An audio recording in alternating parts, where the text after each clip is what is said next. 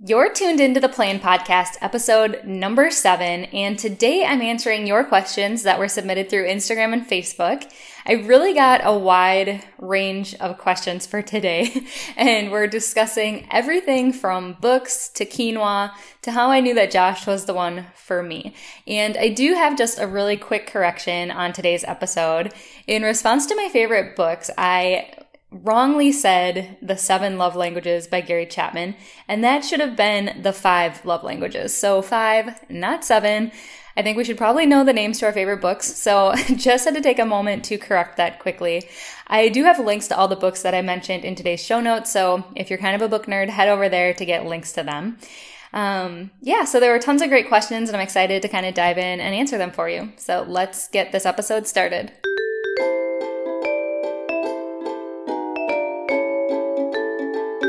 Thanks for tuning in to the Plan Podcast. We don't know everything, but we're putting together a plan to figure it out, one topic and episode at a time. If your goal is to live better, do better, or be better, then this is the podcast for you. So, grab your favorite pen, folks, and let's make some plans with your host, Danny Bruflot from Time is Honey. All right, Danny, let's get planning.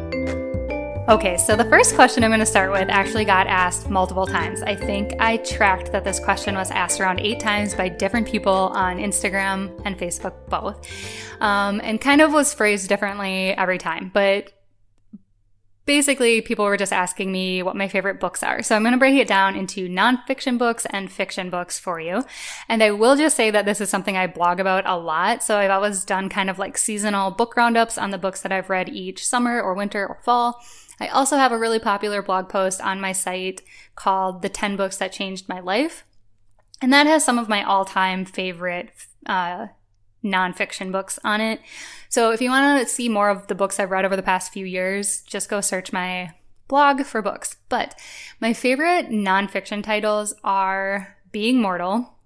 It's by Atul Gawande. It's one of my favorite books. Um, another favorite is The Dorito Effect and that one is kind of about food and how the nutrition and makeup of our food has changed over time based on farming practices and breeding practices.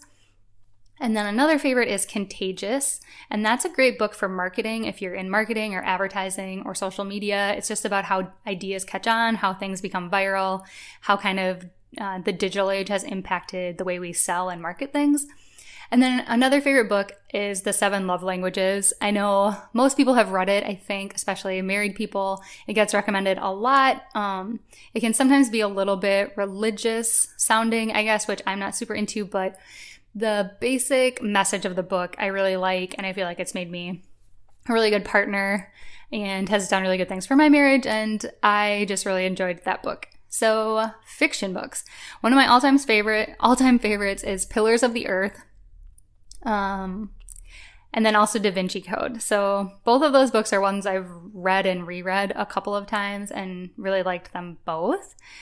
Um, the Martian, which is now a movie, but when that book first came out, it was one of my favorites for a very long time.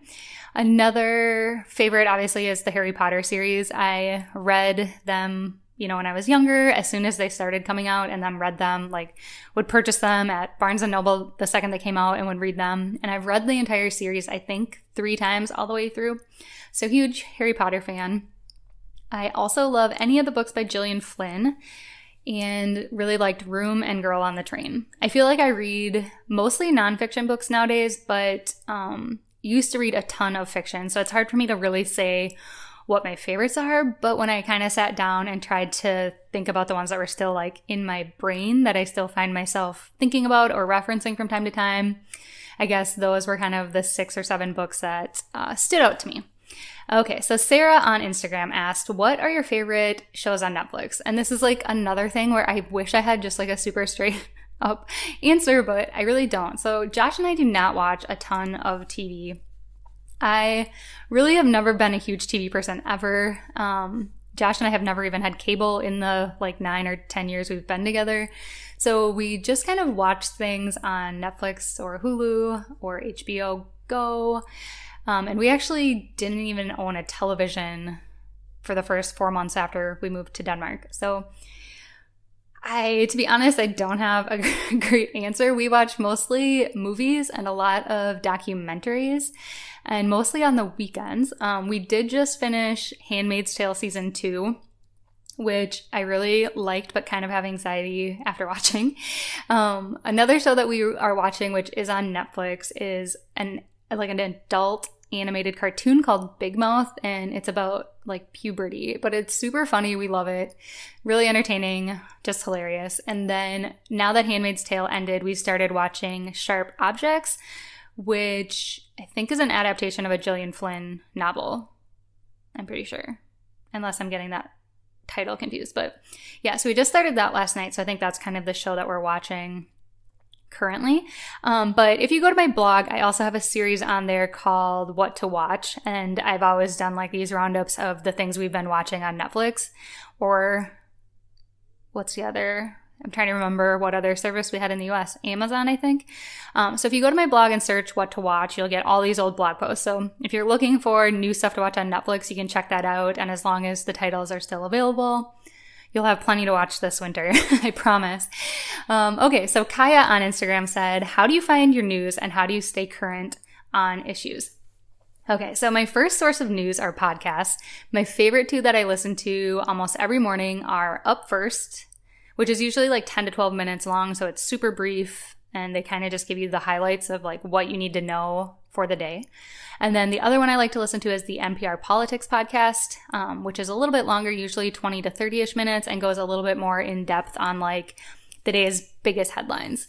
Um, if something huge is happening and I just want like more detail on a specific topic, I also listen to Pod Save America every once in a while. Um, just kind of depends. But podcasts are probably my biggest source of news. And we also have our Google Home set up so that if we say, tell me the news, it will go through a long list of news sources, including conservative news sources like Fox and Bloomberg, like financial ones. Um, so by saying that, I get kind of a rundown, and I'll sometimes just start my day at the computer with that on in the background to kind of hear different viewpoints and how major topics are being covered on other outlets.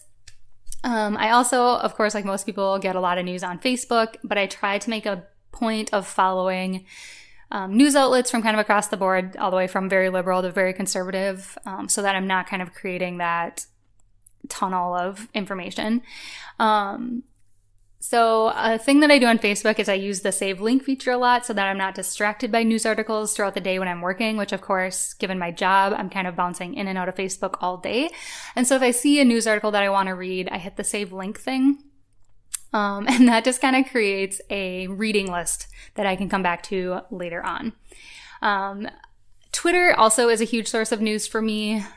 I have a list on Twitter that's public and I will link to it in the show notes, but it's called Political Voices and it's a list of people that I've been curating for a couple of years now, I think since before the 2016 election.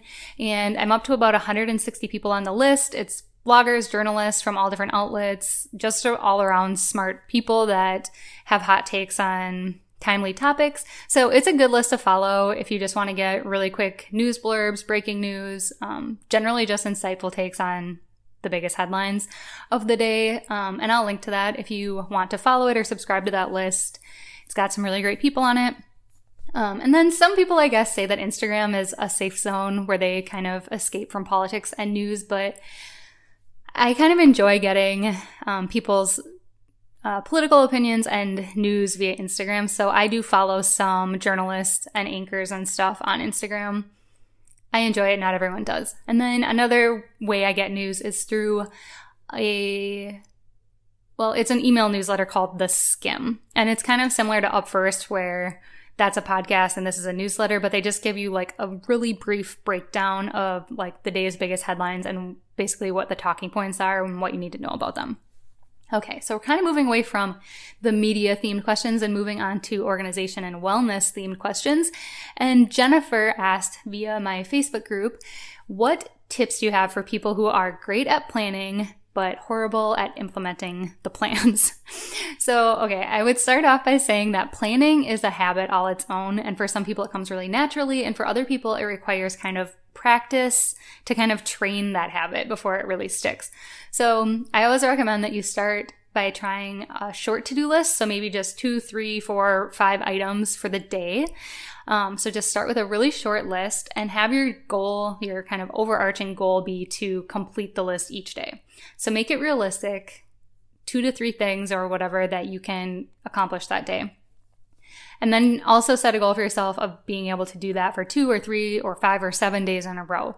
So try to go one whole week tackling those three to do list items every single day and just kind of build that up. Think of it as a muscle. If you can do it for two days in a row, next time, you know, give yourself a break when you need it, then try to do it for four days in a row, try to do it for seven days in a row, and just see how that helps you continue to implement a planning routine into your days. Okay, so Katie via the Facebook page said, How do you live such an intentional life? And on that same kind of theme, Meg on Instagram asked how I stay motivated. So I think my answer to these two questions is really similar. So I'm just going to knock them both out at once. Um, I think my secret here to both of these questions is using the daily page. Um, it's just taking that time every day to sit and write things down, and it forces me to make some really tough decisions on what I have time for, what I need to prioritize. And once I write it down, it makes me feel more responsible and makes me feel intentional, more intentional about wanting to accomplish it.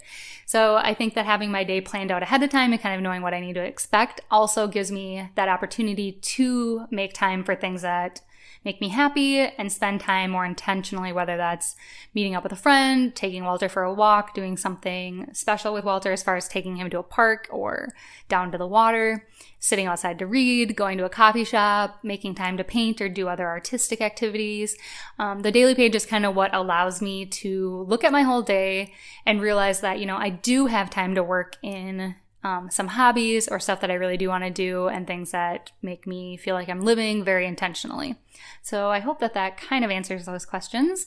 Um, Allison via Instagram said, How do you store and organize your photos? I think this is probably one of the questions I get asked the most via Instagram um, Messenger. so the short answer is I pay for extra storage in the cloud. You know, I think it's like $2 a month. And that kind of takes care of worrying about my phone running out of space. But aside from that, I also remove the photos off my phone and organize them into monthly folders on my computer. Um, so I have a Windows computer, so I just plug my phone directly into it and then access the image folder and just drag and drop them right off my phone onto my computer. And once I know they're safely on my computer, I delete them from my phone. Um, so that way I have a copy of them, at least the ones I like. Um, another thing that you can do and something that I have set up is you can use a service like Zapier or if this then that, which is kind of a mouthful, but it's a similar service where they use automation and triggers to kind of set up recipes online. So since most of my favorite photos end up on Instagram, I have a recipe set up on if this then that that says that anytime I post a photo to Instagram, I also want it to save that photo to my Dropbox folder. And Dropbox is an online cloud storage service. And so it just takes that photo, takes it off my phone, and puts it in the cloud. Um, so that way I have it there also. So it's kind of a backup kind of redundancy thing. Not necessary, but it's an easy way to get photos in a secondary place in case anything happens to your phone. Another thing that I do is every like three to six months, I use the app called Social PS to print my photos. Um, so it's an app that you put on your phone and it can connect directly to your Facebook account and your Instagram account and also the camera roll on your phone. And all you do is go through and select the photos you want, and then they'll print them out for you. I do the little 4 by 4 inch square prints. I really like the quality of them. I keep them all organized in this nice little box, and they're just really fun to look through. I usually write on the back of every single one, like where we were, what the date was, maybe a little memory. So we just have this huge box full of these prints, and I've been doing that for probably, I don't know, probably at least six years, I think. Um, so I have him going all the way back to when we were very first married and when Walter was a puppy. And I think that's probably one of my favorite ways to kind of, I guess, archive the images versus really worrying so much about the digital file. I mean, that's important and it's great that now we have the ability to back that up. But I also am just one of those people, kind of given my history and archival science background, that I just really want that like tangible piece of paper memory and photos are really important to me. So every six months ish, I go through my camera roll and my Instagram account and just print out like my favorite 20 to 30 images and keep those. And that's probably one of my favorite ways to save my images. Lynn via Instagram said, Do you have any tips for becoming a morning person? And yes, Lynn, I do. Um, I think I talked about this a ton in episode number six, so please go back to episode number six to listen to more about this. But to summarize it, um, my secret to being a morning person is actually not my morning routine, but my nighttime routine. And the two things I do at night that make me motivated to jump out of bed in the morning are starting to fill out the daily page. So by kind of filling it out at night, it kind of gives me an idea of what my day is going to look like. And like I was talking about earlier with intentionality and motivation, um, kind of having that outline and schedule for the day lets me know if I'm going to have time to do something you know that I really love, like going to a yoga class, going for a bike ride, sitting down by the harbor to read, going to a coffee shop, meeting up for a friend. Um, so even though I have to wake up and go to work, which isn't always super fun, I've already planned out my day, so I know that if I get up, get to work, I'm gonna have time for that other stuff that I'm really looking forward to doing. The other thing I do at night that helps me in the morning is I browse through the podcasts that I'm subscribed to and I actually pick out which podcast episode I'm going to listen to in the morning when I take Walter for a walk. So that just makes me, you know, when my alarm goes off, instead of being like, ugh, I just want to sleep for 20 more minutes, I'm kind of thinking about what that podcast episode was and wanting to get up and get walking and get listening to it. Allison via Instagram asked, How do you meal prep and store all the veggies you eat in your salads and bowls? I do have some tips on storage, but I'm kind of an awful person to ask about this because, um, at least for the last couple years, we've lived really close to a grocery store. Right now, we have several little markets and stuff within like a five to 10 minute walk for us. Um, so I'm kind of a bad person to ask just because we kind of go to the store like every day, if not every other day, and kind of just get what we need for that day. And I would say, especially in Europe, things are packaged smaller. So, that, like, we don't always have to buy, like, we can buy what we need just for two people for one meal. And we usually don't have a lot of excess that needs to be stored. Um, so I would say one, we usually buy just what we need and we don't have a lot to store and we don't really have to worry about how we're storing it as far as like prolonging life because we're going to eat it before it goes bad. Um, but things that I use a lot are mason jars. I also use just rubber bands a lot to just kind of reseal things in the package they came in. And then I also really like the bee paper. I don't know if you've seen that, but it's like a coated paper that's coated in beeswax, and you can wrap that around like a block of cheese or a sandwich um, and keep it in the fridge. So that's really simple storage, also. But for the most part, storage isn't something we really have to concern ourselves with. So I'm sorry, but I'm not a great person to ask that to. um, but I hope that was kind of helpful. As far as the meal prep question goes, I usually cook meat and a grain um, or quinoa, which we'll learn shortly is not actually a grain. Um, but I like to cook those on Sundays. So I'll make like three to four chicken breasts and maybe a few cups of quinoa and pre cook it. And those two things keep really well in the fridge. Um, I can put them on a salad, I can put them in a wrap, I can toss them, you know, in a frying pan with some fresh veggies and make a little stir fry.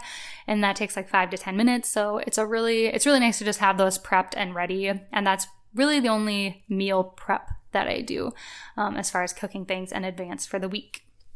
Victoria on Instagram asked, What's the difference between different colors of quinoa? and I love this question because I can tell that I eat quinoa a lot and that people notice. Um, so, first, I'm just going to give a really quick recap on what quinoa is because I know some people aren't familiar with it. It's kind of a weird word. Um, I don't even know how old I was when I was introduced to it, but it's definitely a food that I grew up not eating. Um, so, Quinoa is often compared to rice, even though quinoa is not a grain. You can kind of think of it as a grain, and it's great to use in place of rice. And it's similar in the way you cook it. So you cook quinoa by steaming it, similar to how you cook rice. And I use it a lot in wraps, tacos, rice bowls, all that. You can also kind of mix it in if you're making a pasta to just kind of add a healthy filler in there so you're not eating as much pasta. Kind of a little trick that I do. Um, so, quinoa is actually a seed and it's a flowering plant that's most closely related to like spinach. And then beets and chard, I'm pretty sure that's right, beets and chard are also in the same family. And the family is called amaranth, which I had to write that in my notes because it's such a weird word. I, am pretty sure I'm saying it right. But it's the amaranth family. And so, like I said, it's actually a flowering plant.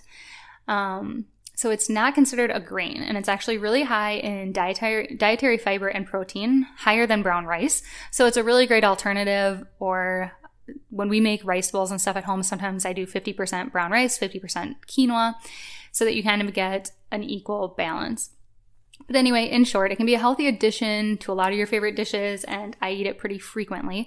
It comes in several colors. The most common ones are white, red, and black. They're the ones you'll see the most often, especially in US grocery stores. But you can also find various colors. I've seen purple, pink, green, orange, rainbow, which is when a bunch of them are mixed together.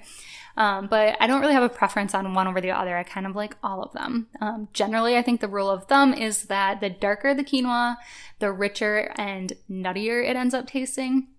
And then darker quinoas are usually higher in fiber. So I guess technically they kind of win out a little bit in the health department. But if you're new to quinoa and you're trying to like get used to it or you're trying to trick your family into eating it instead of rice, I would probably say that white quinoa or yellow quinoa are like the most similar to rice, where they're not going to like shock your taste buds.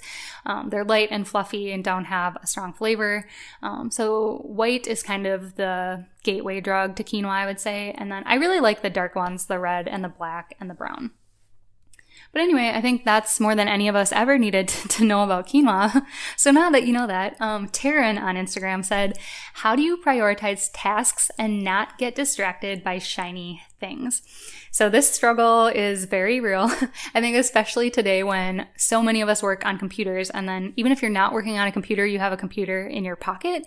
And that means that we literally have an entire world of distractions at our very fingertips. So I think this gets exacerbated, especially if you're self-employed and you work from home because to some degree, the only person that's responsible for your time is you. And if you want to waste your entire day on Pinterest, there's not really anyone to hold you responsible except maybe, you know, your bank account.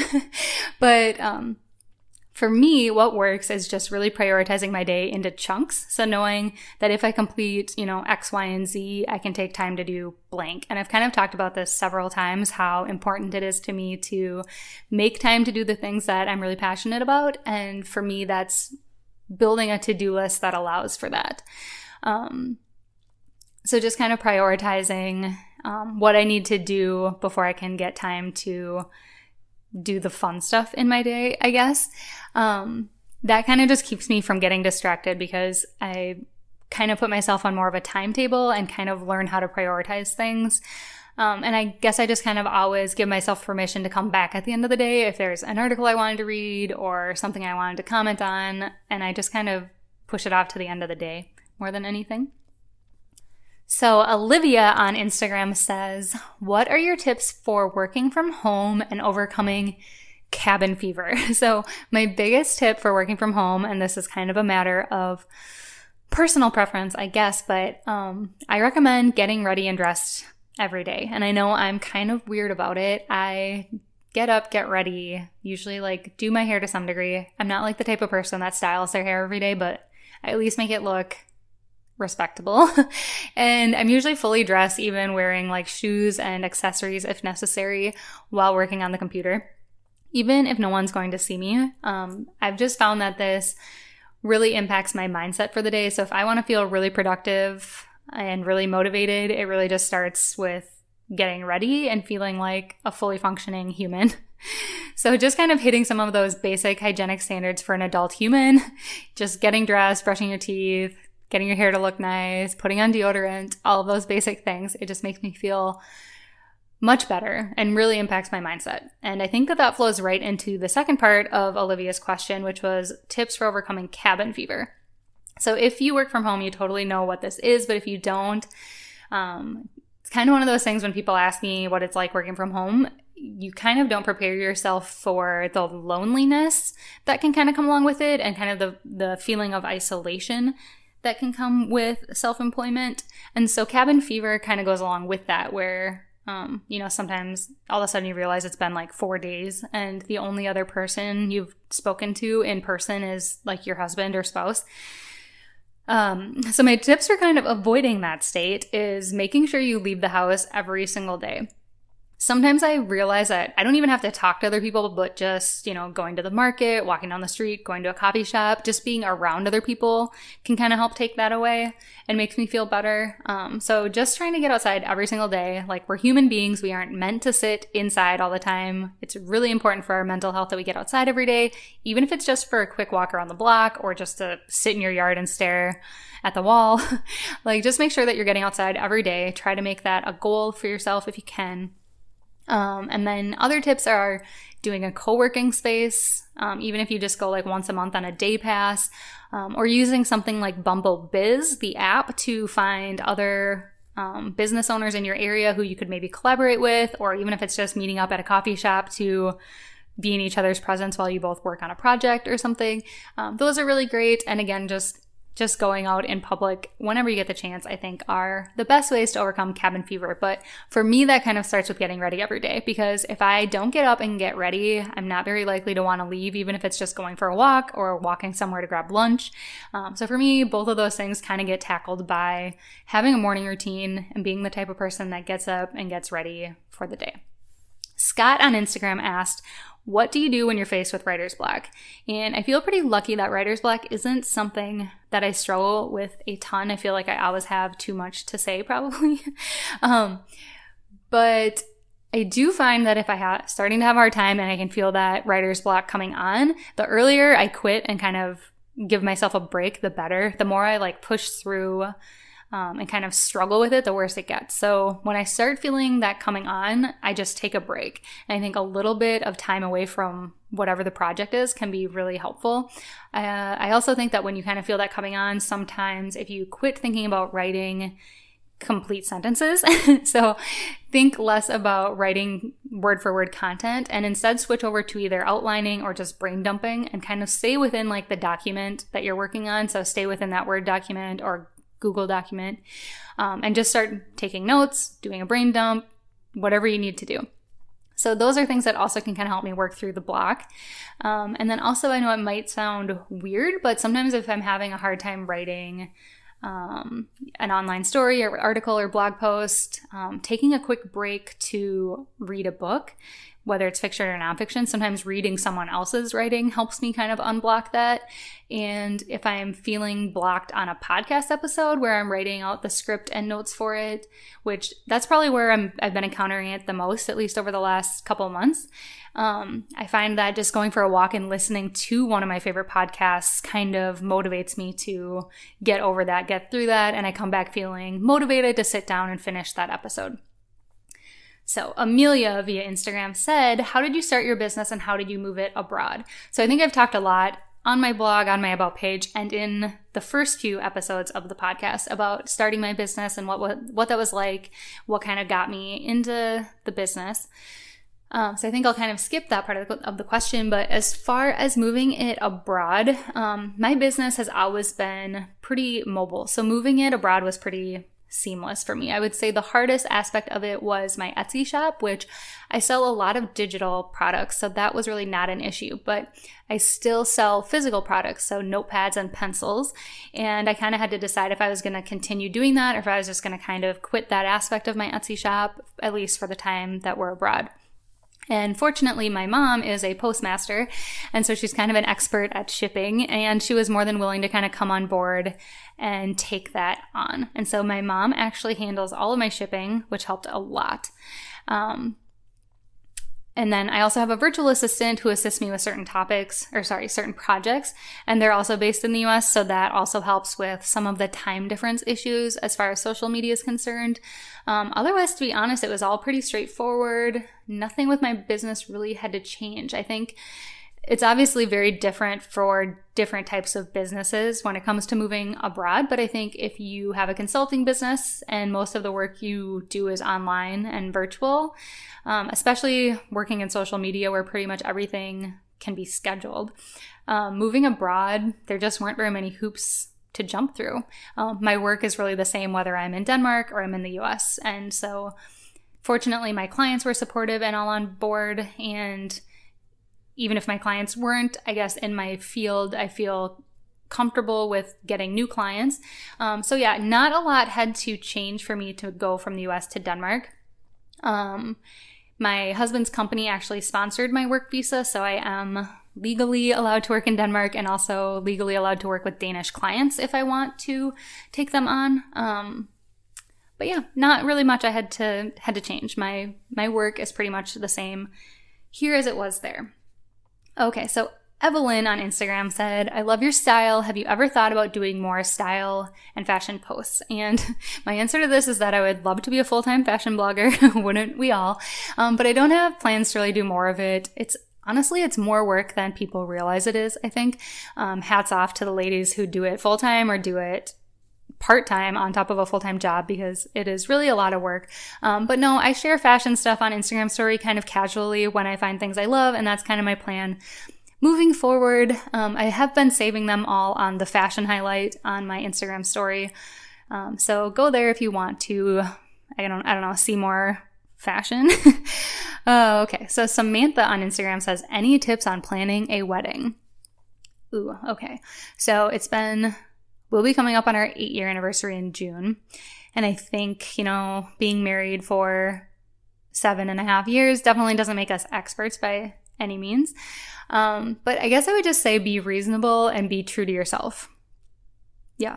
When it comes to wedding planning, um, I'm just kind of appalled, I guess, disturbed, I don't know, by how much people spend on weddings. And it's like, I've been to really expensive weddings that were awful and boring, and I've been to really, really affordable weddings that were cheap and were really, really fun.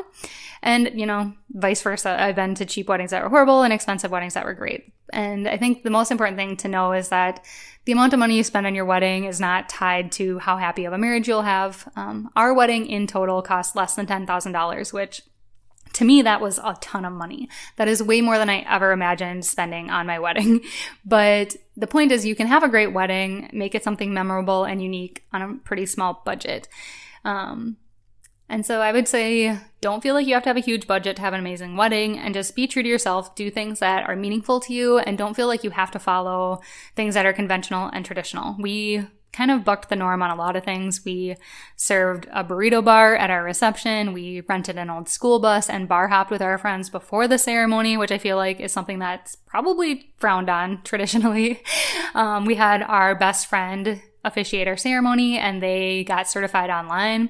We didn't have any religion or Bible passages in our ceremony it was just very true to us. And looking back, there are maybe a couple minor things that I would change, but I know that more than anything, I'm just glad that we didn't drop a lot of money in our wedding.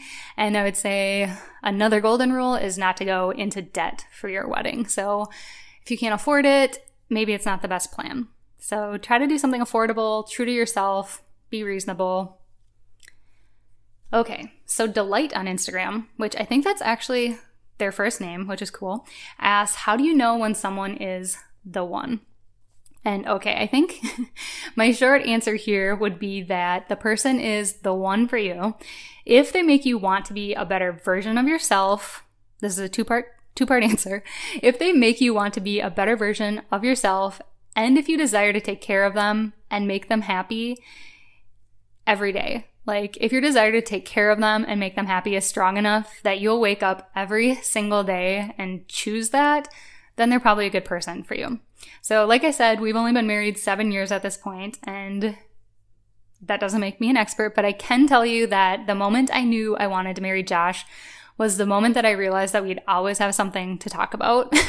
I don't know if that sounds super cheesy or not, but I there came a point where I knew that we'd never be the couple just sitting across the table, like staring at each other in a restaurant with nothing to say.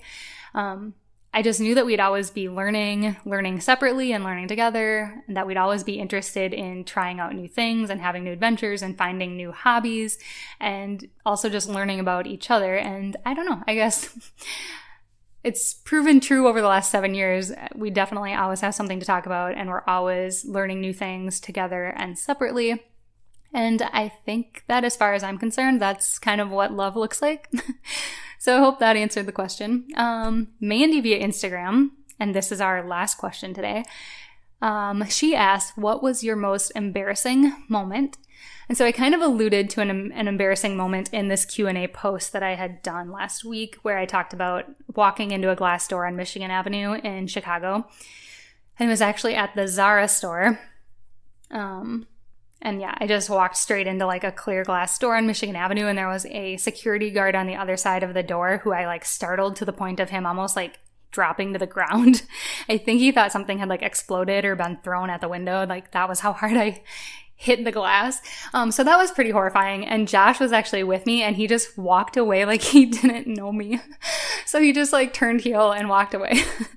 but anyway, um, since I already kind of told that one, I felt like I couldn't use it as an answer for this one. So I fortunately have a another horrifying and embarrassing story that I can end the podcast with. Um, so you I don't know if you're familiar, but there's a lip balm brand called Sugar, and they have like these metal tubes that kind of screw together. And it's a really identifiable tube. And so when it's in my purse, I can always like reach in and grab it and find it. And I love their clear one. I always used it. I don't use it anymore actually, but I always used to have their clear one in my purse, at least one tube of it. And I had forgotten that I had recently gone to Sephora and saw that they had actual like tinted shades of it. And so I bought one of the, it was like a berry colored one. So it was kind of like a deep pink. And so I had just bought it recently, and then I'd gone to the dentist and had some dental work done. And so on my way home, I decided to stop at Target. I can't remember what it was need, what it was that I needed so urgently that I was willing to like go into Target with like a numb face. Like the situation where your lips feel gigantic and you can't tell if you're drooling or not and whatever. And you know, like after you're at the dentist and like your lips and your mouth, everything just feels dry and like so gross. Um, so anyway, I'm done with the dentist. I go to Target, park the car, and I'm walking into, into Target and my mouth just feels all dry. So I reach into my purse and grab what I think is the clear sugar chapstick. And because my lips feel like they're just really dry after the dentist, like you just feel like they've stretched out like your entire face, I just put the chapstick. I put the chapstick like all over my face. like not just on my lips. I'm like getting it like really into the corners of my mouth and like just kind of one of those chapstick scrapes where you're just kind of getting the whole area because you you just feel like you need a lot. And I think I also couldn't feel my lips, so I think it was hard to tell like where I was putting it, but I thought it was clear, so I wasn't really that concerned about it.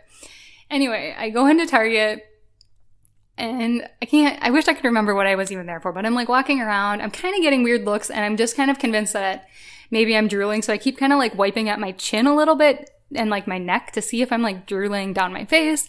And I'm not. And all I know is I remember the moment when finally I got like, you know, so many weird looks in a row. And I finally like went up and wiped my mouth enough that my finger came away with like bright berry lip balm on it. And I was so horrified, I just left Target. Like, I just walked straight out of the store. I didn't even have anything. I just walked straight out and went home. I was so horrified.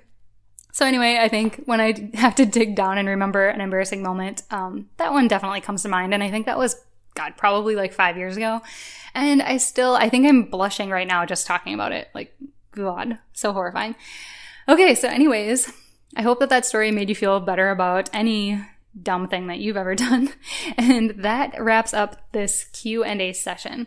So if you're thinking of a question now that you wish you had asked me, just keep tabs on my Instagram story or my private Facebook group group groove Facebook Groove. That would be fun. Um, so keep tabs on the Hive because those are the two places where I ask for questions. And be sure to head over to planpodcast.com to grab today's show notes. I will put the links to my favorite books and some of those um, podcasts and news services that I use into the notes for today so that you can grab them. Okay, we will see you next week.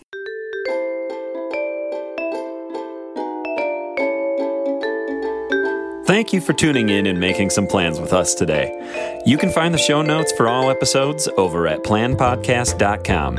If you enjoyed today's show, be sure to tell someone about it by sharing this episode with them and taking a moment to rate us and review us in the App Store.